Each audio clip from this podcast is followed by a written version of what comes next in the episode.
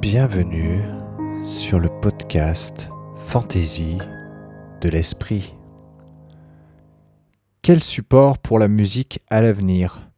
Avec les profonds changements de l'industrie musicale de ces 20 dernières années, tous les formats se retrouvent à cohabiter à l'aube des années 2020 pour le plus grand bonheur des mélomanes.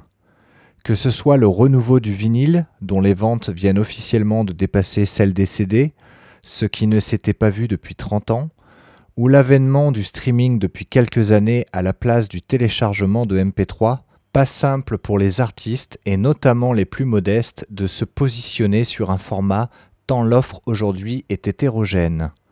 Certains auditeurs misent tout sur le vinyle, dont la restitution sonore semble leur convenir. D'autres vont préférer les plateformes de streaming permettant l'accès illimité à toute sa musique n'importe où. La cassette serait même de retour pour les plus nostalgiques dans des proportions assez faibles malgré tout.